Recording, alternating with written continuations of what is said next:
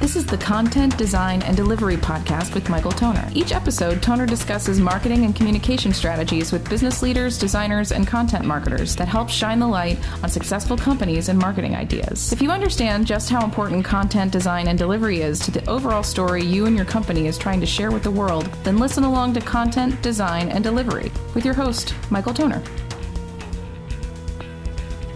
All right, everybody, welcome back to another episode of the Content Design and Delivery Podcast. I'm your host, Michael Toner.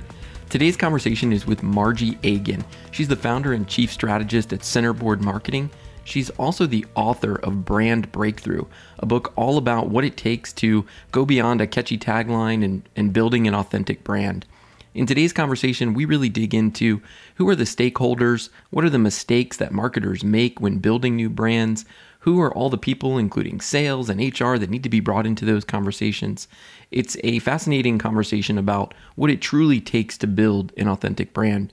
We also get into some topics of the day, including GameStop and Robinhood, and the impact that that has on Robinhood's brand just over the last couple of days.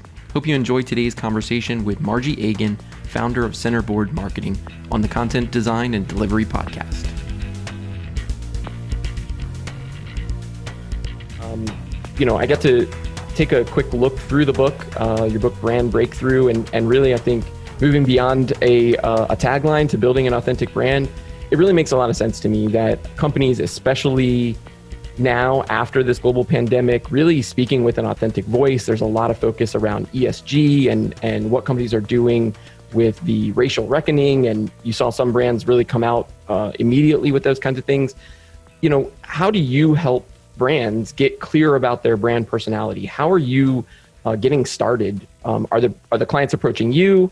Uh, what questions are they asking? And then what is your kind of first discovery process? When people talk about the word brand, it, it actually means a lot of different things to a lot of you know a lot of different people, especially when you're talking about B two B companies versus B two C companies.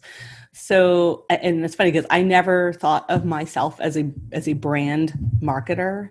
I kind of started in marketing from like sort of the ground up. And that's actually how I really continue to sort of approach a, a project um, when we're talking about brand. Whereas I think I think a lot of brand projects sort of start from the top down.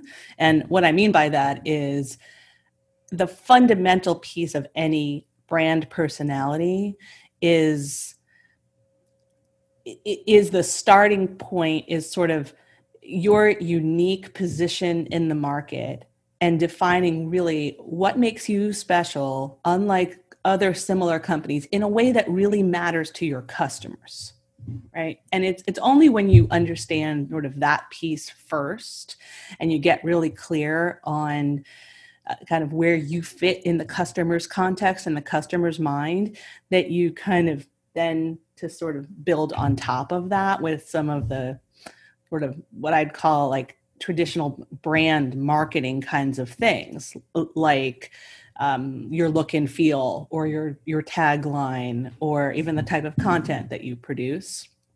So, you know, the, the what you mentioned in talking about things like you know, sort of the topical issues or um, being kind of relevant and having sort of like an ethical perspective or even a controversial perspective, you know, sort of part of your unique point of view. Um, and that that's an important piece of it. I think for many companies, it's sort of you know embracing the idea that they're not just in the world for themselves right and to make money but they're also part of this sort of larger community. And that's an important part of their brand. But key to that is how does that line up with what their customers need and what their customers expect from them? Um, and so that's kind of getting really clear on that first the value that they bring both as you know a tangible value like a product company providing a tangible value and then also sort of that emotional value of feeling connected to a company that stands for something we got to sort of sort all that stuff out first before we get to the marketing. I, I think that that, that makes a lot of sense to me. And I think a lot of folks probably rush right to mm-hmm. the marketing. Like, what's it going to look like? What's the logo? What's, what is the tagline? And, mm-hmm. and that, that is not going to work. And this is, you know, only because it's topical and we have a lot to dig in just getting started. But it just occurred to me when you're talking about a brand really, yes. you know, uh, understanding their messaging and, and what they're, how they're positioning to the audience it, it, just makes me think about Robinhood. In the past 24 hours, um, I'm a Robinhood customer. Um, I have been for several years. Yeah. You know, literally the name of the company is is rooted mm-hmm. in uh, mm-hmm. I'll say mm-hmm. taking from the rich and giving to the poor. And you know, the, the crisis yeah. communications challenge that they're facing is, um, you know, in it took them seven years to build a brand that was all about the retail investor and helping the little guy get into the stock market. And in seven minutes, they lost all of that equity built up in that brand because I, you know, I told my wife last night, I'm like, I don't even know how to get these stocks out of Robinhood and move somewhere else. But I at least asked myself the question because their brand promise was broken uh, and it no longer lines up with, with what they do. Yeah, they're sort of supposed to be the champion for the little guy, right? And right. a little bit of a rebel, right? Giving you that independence, but if you can't get in, you can't get out. And that's a brand really can be a business decision making tool if you think of it that way, right? It, it could drive not just like the pretty logo or even what the marketing team does, but how the company makes decisions about how it's going to build its products or what it's going to invest in or who it's going to partner with, right? Or, or you know, or how it's going to react to an issue like, you know, what we saw over the summer with like Black Lives Matter um, you know any company can sort of stick a statement on their website or you know put their instagram to black for the day or you know do all those kinds of things. But it comes across as pretty false if it's just one random activity in a sea of you know inconsistent messaging. So anybody just jumps on the bandwagon and cu- customers i think see right through that. You know they see that you're just sort of joining in because everybody else is doing it. But if it's truly a core to who you are as a company, then it, it's not even a question about how you're going to make a decision because everybody's on the same page. Yeah, I, I want to dig in there about decisions and, and making business decisions and even the products you mm-hmm. re- you reference. You know, it can it can help inform the types of products that you create. And so I want to maybe the question is around yeah. how how are you coming in as a as a brand marketer, helping you know these organizations get clear about their brand messaging. How closely do you typically work with product and or product marketing and maybe you can uh, talk me through your definition of those two groups mm-hmm. there's always a lot of confusion uh, around what those two functions do. Yeah. Right. Um, i work much more with product marketing than i do with with product development. Um, and i would put under the category of product marketing um, as well the, the go to market plan who are you targeting as your target audience? And what do they care about? What do they think about? You know how do we prioritize among those different segments? And then how do we talk to those people and convey the message of of the product? Um, so typically uh, if i work with a software company or a services company most of that is already set um, they have the vision of the product or they have a starting product or you know plans to launch a new product. And i come come in towards the like say after the after that's already initiated and and um, mostly baked to then think about all right how do we communicate all of this to an external audience? Um, now some of that information gets fed back in right? And works its way through to the product development team.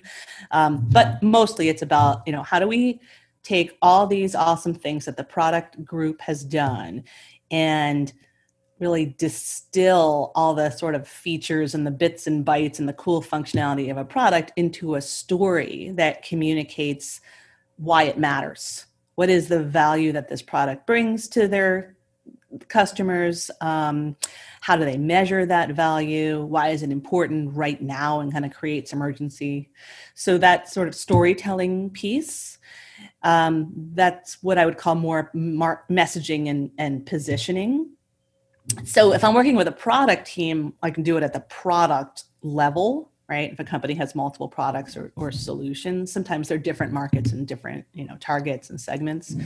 Um, and then that that's what I mean about sort of going from the ground up too. So you've got, let's say you've got multiple products, then we've got to really make an umbrella message that is more about the corporate message. So we're not just talking about this point product does this and this point product does that, but you know, what does the company stand for? You know, as Simon Sinek would say, what's its why?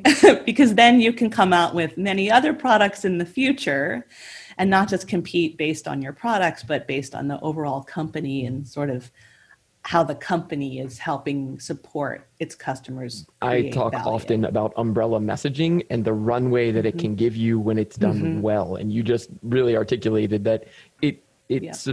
Supposed to give you this air cover, literally using yes. that phrase umbrella, so that you could ultimately add in other products, have other messages that feel right. consistent over time um, as part of this larger narrative.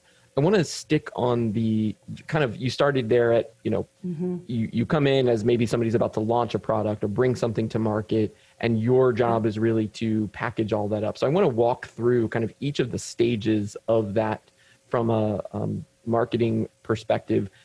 We we kind of focus there in on the product marketing team, but who else needs to be brought into that conversation and, and what's the best case scenario i think for you you know who are the stakeholders that you like to bring into those mm-hmm. early conversations to make sure you've got the full story? Sure. Um, so there's a, a, lot, it depends on the company, but there's a, a, a, lot of different kinds of groups. And typically I work with business to business organizations that are, have a, a business, a B2B sales team. So they may have some arm that is you know direct to consumer or you know a, a, click try buy kind of thing where that never touches the sales team but m- most of the time uh, in an enterprise sale there's a salesperson maybe even a sales engineer right? Maybe even an sdr who's having a first touch kind of conversation with um, with the customer or prospective customer. And even though I might be coming in earlier. You know, sometimes I'm coming in like after uh, pilots have launched or we've launched a product and it didn't really work the first time, or it's an add on to an additional product.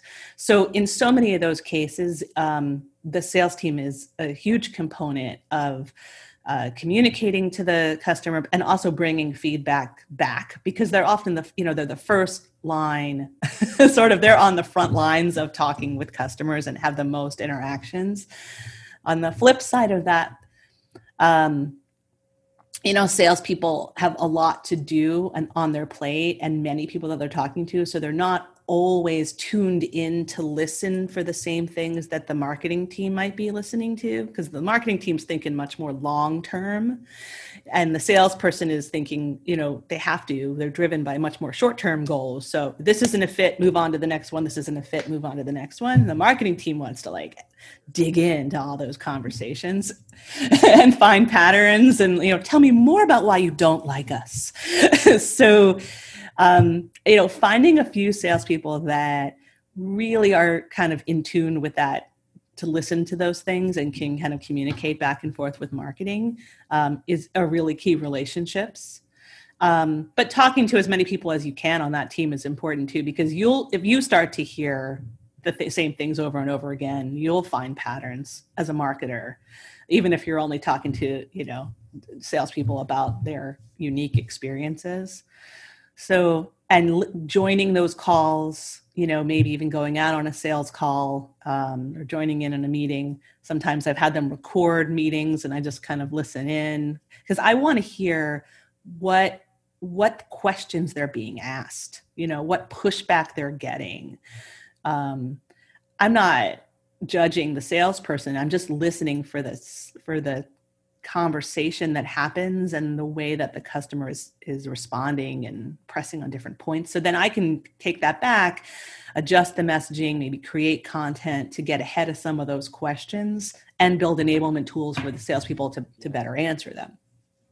So that's my number one i would say internally um, sales teams support if it's an existing product support teams um, are a really good source of dirt um, and feedback. Um, and uh, you know others within within the marketing team um, are really key too because they they are think thinking about what competitors are doing. They're thinking about you know how they're going to use all this material out in the field. So of course all the um, the marketing folks are important. And product management product management in many companies also was very customer facing you know and going out and doing interviews and doing user testing. Um, but they're thinking similar to the sales sales team that's thinking like in very small chunks the product management team is often also thinking tell me just about this product or this function or this you know user story. So we our goal in marketing is really to try to find those patterns and tie yeah, I mean, this is the part of your you know the introduction to to brand personality really early on in your book that that i really resonated with mm-hmm. me uh, first that you call out the partnership between marketing and sales when talking about brand and mm-hmm. then you also outline all the other stakeholders mm-hmm. some of which you just talked through some that were really interesting to me you know even uh, the human the, HR team, right? The the HR, human resources, people team, whatever you want to call yeah. them. Mm-hmm. Those folks often also have um, you know when when you really get down to the umbrella brand right. positioning they're also trying to hire best talent and your talent you know they ultimately your people are going to make up your brand they have to live the brand promise so the hr team is another interesting stakeholder i love that you really took the time to think through you know as an organization is trying to put together that mm-hmm. brand personality all of the stakeholders that have to be at the table and um, yeah, for me, right. sales kind of holds a special place. Uh, I spent the first six years of my career in sales before moving into marketing. And you're right, sales is the face of the organization. They're hearing firsthand from the customer in the meeting why the customer doesn't like the product. And they, you know, you're right, then to hear what the right. customer asked, because oftentimes marketing's just hearing, well, they didn't like this or they didn't like that. But no, I need to hear how they asked. I need to know the context of why that's not working for them so that I can, to your point, get ahead of it, uh, mm-hmm. anticipate those challenges because if that customer is having them, likely others do as well. Um,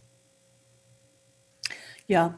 So I'm glad you mentioned HR. Um, I, am hearing much more in the last couple of years right. about employer brand and how important that is when you're when you're recruiting. So the HR department cares about the employer brand um, in order to do their jobs, right? But the, and they're also a key delivery partner. And this is one of the reasons why I, I wrote the book is because I found many times, and I was an in-house marketer for 15 years, and then went out into the consulting world. So in in both types of perspectives, I found many times that the brand was sort of developed often just by the marketing team in sort of this almost ivory tower kind of yeah. you know. Marketing owns it. Bring it down from the mountaintop. They went off on a retreat you know and then they kind of delivered it back to the rest of the organization. And so it's no wonder that most people within an organization either don't believe in their own company's brand right? Or even if they like the company they work for they can't articulate what that brand is what the brand promises. They can't help bring it to life. And so then you get all this inconsistency because everybody's kind of telling a slightly different story or speaking in a different way or talking about what their company does in, in a different kind of language. And and that is that is a breakdown of all of the hard work that the marketing team you know and money has put into building this brand and creating all these materials and telling this story because it's not consistent across all the touch points that the customer has. So that that is really a failure of uh, of the marketing group to kind of bring their organization together and I'll tag, take them along with them on the journey of defining and creating the brand. And then at the point when you're releasing a brand or you know unveiling a new brand if it's a rebranding or just updating what you already have um, if you don't the, the the fear is that if you don't uh, sort of properly arm people with the materials to to tell the story and make it sort of dead easy for them to do that, they aren't going to use it or they're going to rely on the old stuff that they have in their drawer, right? Or they're just going to make up a whole bunch of stuff on their own. and people will find all kinds of ways around it and easy ways to do their job. So it's part of the job of the marketing team to arm all of those different stakeholder groups with the materials they need to do their job and also be great yeah, ambassadors. Well said. I think bringing everybody into that brand uh, discovery journey so that they feel that yep. they're a part of it. Um, I think that mm-hmm. you know that really makes sense to me as you're you're getting started working with a company. You got all those stakeholders, you're getting alignment, you kind of have a plan to bring them along with the the journey. So as you start to uh, tell yep. that story, you start to to package it up. You know, I, I phrase this as kind of moving into the design phase of it, and I don't just mean graphic design. I just mean how mm-hmm. it's getting mm-hmm. packaged up. Right. Um, I know you you have previously described your role at, at centerboard marketing as, as a quarterback of sorts. So knowing when to bring in the copywriter, knowing right. when to bring in the graphic designer, or if you need an mm-hmm. SEO specialist for your website. So talk me through, you know, now you've got all those stakeholders internally, and now you're working to package up this brand or this yep. product launch. You know, what what does that quarterback role entail? Who are all the the partners you have to bring in and, and at what points? Yeah. Yeah, I think it's especially challenging to have that consistency if you have multiple, not just multiple internal people, but maybe multiple agencies and third party partners that are doing different pieces of your marketing. You know, one on the PPC side and one on the website side. And then you have content writers and uh, social media people, maybe that are third parties. And keeping all those sort of ships you know pointed in the same direction is, is tricky. So at the point where we sort of got a definition um, of there's some fundamental i guess infrastructure kinds of pieces that we put in place first as sort of the, the framework uh, for let's call it could be a brand story it could be a, a product messaging story depending on kind of what level we're working at right? So we need a messaging structure um, we need kind of that that value proposition, and we need what I would call a voice tone style kind of guide with examples. Very similar to um, you know brand identity guidelines where you see this is what the logo looks like you know in this type of scenario this is the space around a logo. No you can't turn it blue right? They give you all these kinds of examples uh, typically when you see one of these style guides either it's really in the weeds of like contractions and semicolons right? Or it's super high level and talking about you know we're we're approachable our language should be warm and not cold. But it's very hard for different people to interpret what that actually means when it comes time to actually write content um, and so that's where the inconsistency comes in. So i i provide a lot of examples examples of uh, how you might bring a brand attribute like warm right to to life in an email setting, in a social media post, in uh, um, a, a, beginning of a white paper, you know, in a blog, so that people can actually really see, or even in an email that the customer service team might be sending, right? so, more examples of the brand voice in use um, helps content creators know how to interpret what they've heard is the brand goal uh, and actually create content that reflects that. So the messaging piece is what you say right? And that's that's a part of it. And often that's where the combination with the product marketing team you know comes into play. These are the key components. These are the key value statements. These are the key uh, differentiators say of the product okay or the company then there's how do you say it? And for that, it's more of a craft of language where the content marketing kind of expertise comes in to say, okay, I get it. We want to be um, warm. So, does that mean it's sort of a sliding scale? Does that mean I'm like playful and fu- and funny, or does it mean I'm like comforting and compassionate? So, there's these nuances uh, to even one word that have to come across in examples. so if we're doing a launch, I might be the one to sort of create some of that content or at least some starting content. But if I've got a larger team, either internally or, or part of my team, internally with the client or part of my team, at least they have some samples or some starting points that they can use as as guidance um, to then scale. Love that. Um, I want to take a quick break on the content design and delivery podcast. Uh, before we've kind of covered content, we've covered design. Before we get to delivery with Margie Agan from Centerboard Marketing, we'll be right back.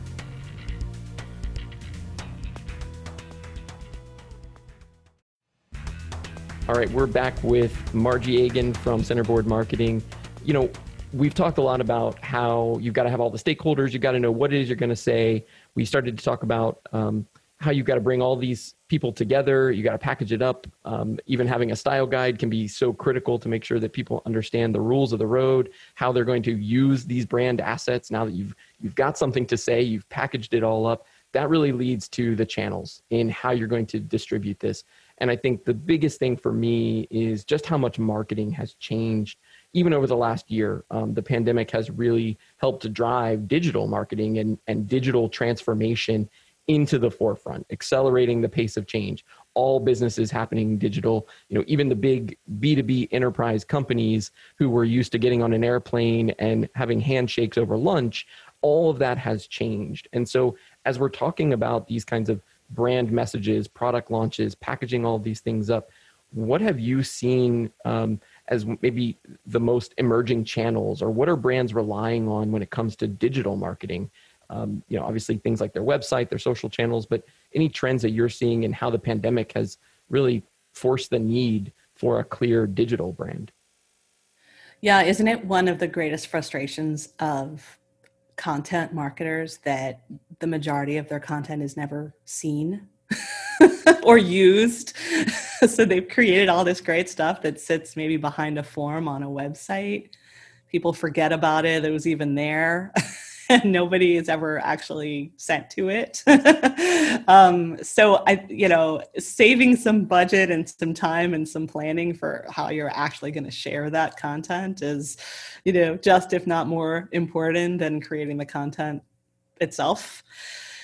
Um, I definitely saw like many marketers, you know, back in March and April, like everything just stopped um, you know, all the events stopped, everybody sort of retrenched and figured out what they were going to do. Um, and everybody then ran to digital marketing. Um, and that's where that extra budget went, right, to make up that lead pipeline. So uh, now that area is even more crowded and harder to break through the noise you know than it maybe even was a few months back because all that money has now gone into the, the digital marketing space and not necessarily with quality you know quality messaging or quality content. So i mean the, the number one way i think you know to break through all of that noise is going to be the way it is with any channel which is still you know have the right message that really really speaks directly to the heart of what your customers need and create quality content that they're going to want to read download, interact, engage with, right? So those are still, I think, you know, the the tenants, no matter whether you're doing digital marketing or any other kind of channel, is focus on fewer kind of things and make make sure they're really, really good rather than trying to be everything to everybody and and you know sort of water down all of your content because you just can't be good at everything. Yeah, and I've got a, maybe a couple comments there because I think you're right. In in March and April of 2020, all the event budgets were being pulled. Yeah. It was just being dumped into digital mm-hmm. channels, and then somewhere in there, July, August, maybe as we got into the fall, there was this resurgence of virtual events. Yeah. Um, and brands kind of moving some of that budget back to virtual events, but but to your point about doing things well, um, I think that was the challenge. And, and it's not a knock because I think everyone was trying to figure it mm-hmm. out, but there were a lot of bad virtual yeah. events. Well, you know, it's, it's funny because I saw in, say, June, right, um, webinar numbers for, for my clients were off the charts. You know, most of those webinars either were already planned, right, or they were planned very quickly and they were extremely topical about the you know about the current situation right? And people were sort of hungry like to interact and get news and many some people were laid off and had lots of time to be on webinars right? And i mean i, I had clients with like you know 2000 people attending a webinar where normally they would get 200 people. Um, and everybody was like over the moon. And same and now everyone's kind of experiencing that fatigue we are on Zoom calls all day long, every day, staring at our screen. The last thing I want to do is be on another webinar, especially when I'm a passive participant. right? so that's why I'm doing podcasts. So I can at least go out and take a walk while I'm listening to podcasts. But, you know, podcasts are booming right now, actually, in, uh, in, in this digital world. And, um, for any niche you can think of but I think that like watching the pattern of the webinars is no surprise if you think about sort of your own aversion aversion to sitting in front of a screen. Yeah. So, you know, I think yes, same. I, we experienced a, a, surge in webinar registrations. I think I attended more, which may be even why I have an opinion of some some virtual events right. were really virtual events and some were just standard webinars. You know, that that really leads me to just curious about your work with the marketing mm-hmm. teams once they've got this story they've got it packaged up they're going out to the market maybe they're running webinars that that are using these brand assets or they're using this messaging um, yeah. you know are you working with their client with your clients on the marketing automation platform itself are you getting hands on with the tools that they're using to deliver these messages mm-hmm. and that'll kind of lead us into some reporting and analytics and, and even some predict, predictions of where things are going yeah. Um, so in my previous life as an in-house marketer, I was much more hands-on, specifically with Eloqua and and Marketo. Uh, and now that I work with clients in many different sizes and shapes, they have a whole variety of, of tools. The smaller, you know, HubSpot. Some are have have Pardot. Know, I have my opinions about each of those, but um, I am typically not the one who is hands on in the guts of the tool setting up the program, but I know enough to sort of when I to, to, to know what's possible. So that what that means, the advantage of that is that I, I would help a client with a nurture campaign, right? And be able to think through, you know, what are the triggers, what is the structure, you know, what might we be able to do to personalize this experience so they often have either an in-house marketing ops person or maybe a different agency. Sometimes I partner with these agencies directly that are the true specialists in the technology. Um, and then they'll take what I've structured in my PowerPoint, right, and, and written out as the copy and actually build that out but I think it helps to have that partnership because there, there are so many times, similar to our conversation about the content uh, not being used, where companies have invested in these tools, right? And they've got the pipes, but they don't have the, you know, the gas or the water, you know, to to fill the pipes.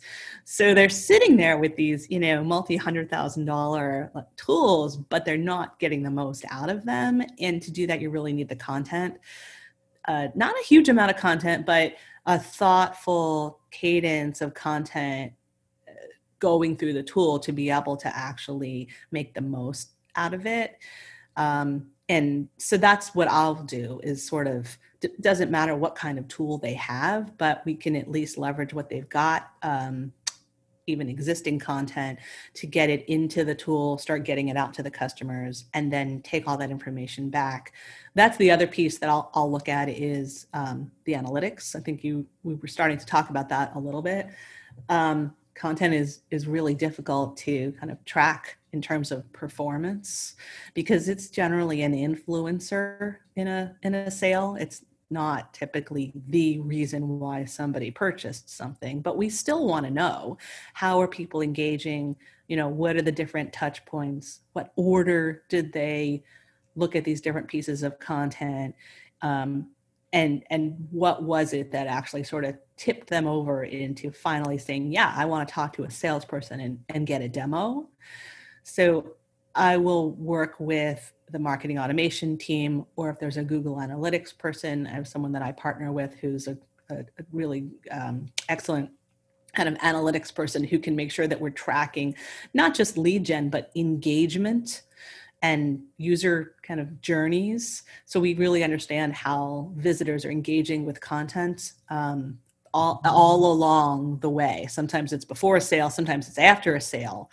And that's also really interesting is to see how engaged our, our actual customers, not just prospects, but customers, that helps to contribute to sort of their really the brand and how close they feel to the brand as a as a partner to them we want them to be continuing to engage with us and our content and thought leadership and all that well after the sale uh, even as you were describing how to set up a nurture campaign and put content in yeah. order and how to get the analytics out of that after mm-hmm. the fact that tells me a lot about yes you you know having that understanding any content marketer having enough of an understanding of what's possible yeah. as you said inside the tools because that is it's critical as you're setting up the content. So you've got this great yeah. messaging, this really clear messaging, and now you've got to package it, and now you've got to get it out. Well, you've got to put it in the right order. You got to put it on the right channels. It's got to be, um, you know, those trigger points. The what is going to trigger this piece of content? What is uh, often the phrase I, I use. Yeah, what are those buying signals, right? right?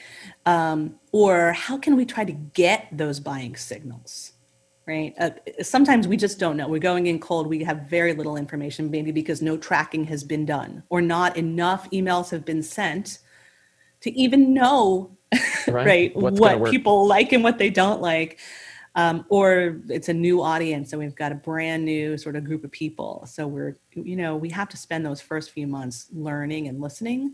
So we've got to set up those, we've got to set up those triggers to track and and then eventually kind of know what our hypothesis is so that eventually we'll be able to answer the question at the end of the day. I, even the fact that you use the word hypothesis, I talk about the scientific method often in marketing. You've got to go into yes. these campaigns knowing what it is you were trying to get out of it. And I'm not talking about sales, right. I'm talking about what analytic, specifically yeah. what metric, what signal, as you said, that we can use that now allows us mm-hmm. to make an informed decision. And that I think is often overlooked in content marketing. People will create batches of great content. They'll even get it out efficiently.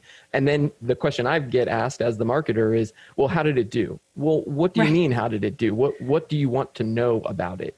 Um, yeah. Was it the last piece of content that somebody used before they purchased? Was it? And if that's what you wanted to know, well, we didn't structure the campaign that way because I didn't know that's what you wanted to get out of it. So you got to really have right. the clear understanding at the onset in order to put the analytic structure yeah. in place and if content is not gated right then you're not to you may never know that this was the one that actually you know was the last thing they did before they became a lead or the first thing they touched when they got them into the database. But you can know you know, say a blog right your ultimate goal with a blog may not be lead generation right? It, it, it may be engagement. So how do we that's like such an amorphous you know how do we know? So did they read to the at least 75% of the way through. We're like, that's interesting. Not just they had it up on their screen and they stayed for like, you know, 10 seconds they or, or, or three minutes. That doesn't, they could have gone up and gone and get a cup of coffee. Like, we don't know what they were doing. so we want to know did they actually read it? Did they scroll through? Did they watch that video? Did they leave there and then go visit three other pages on your website? Right? Did they subscribe to ongoing updates of the blog because they want to keep hearing what you're saying? Like these are all really positive signals. They may not be lead worthy, right? But we but we would much rather have those people in our database than the people who do nothing. So let's give them some credit. And in many B2B sales, you know, it could be years before those people actually become real prospect, you know, real opportunities, but that's okay because they're still they're still in our universe and they want to keep in contact with us. I think it's a real good segue into some predictions of where things are going. You know, reporting and analytics. Mm-hmm. Um, digital marketers have have really owned this space for the last several years. I was listening mm-hmm. to uh, David Cancel uh, from Drift. He's got a uh, a, a podcast out um, on his digital marketing predictions for 2021 and one of the things he focused on is is the evolution of marketing so here he is telling a story about how marketing is changing over time and really the shift from yeah. you know the mad men days of, of pure brand marketing to what we just talked about of more moving into the digital space and now how to package these channels uh, yeah. used for demand generation lead generation the tools that have enabled that to to happen over the last five or six years and moving into what what David is calling the the revenue era of marketing, which is really where you and I were just going with analytics of how do marketers tie this mm-hmm. back to to revenue.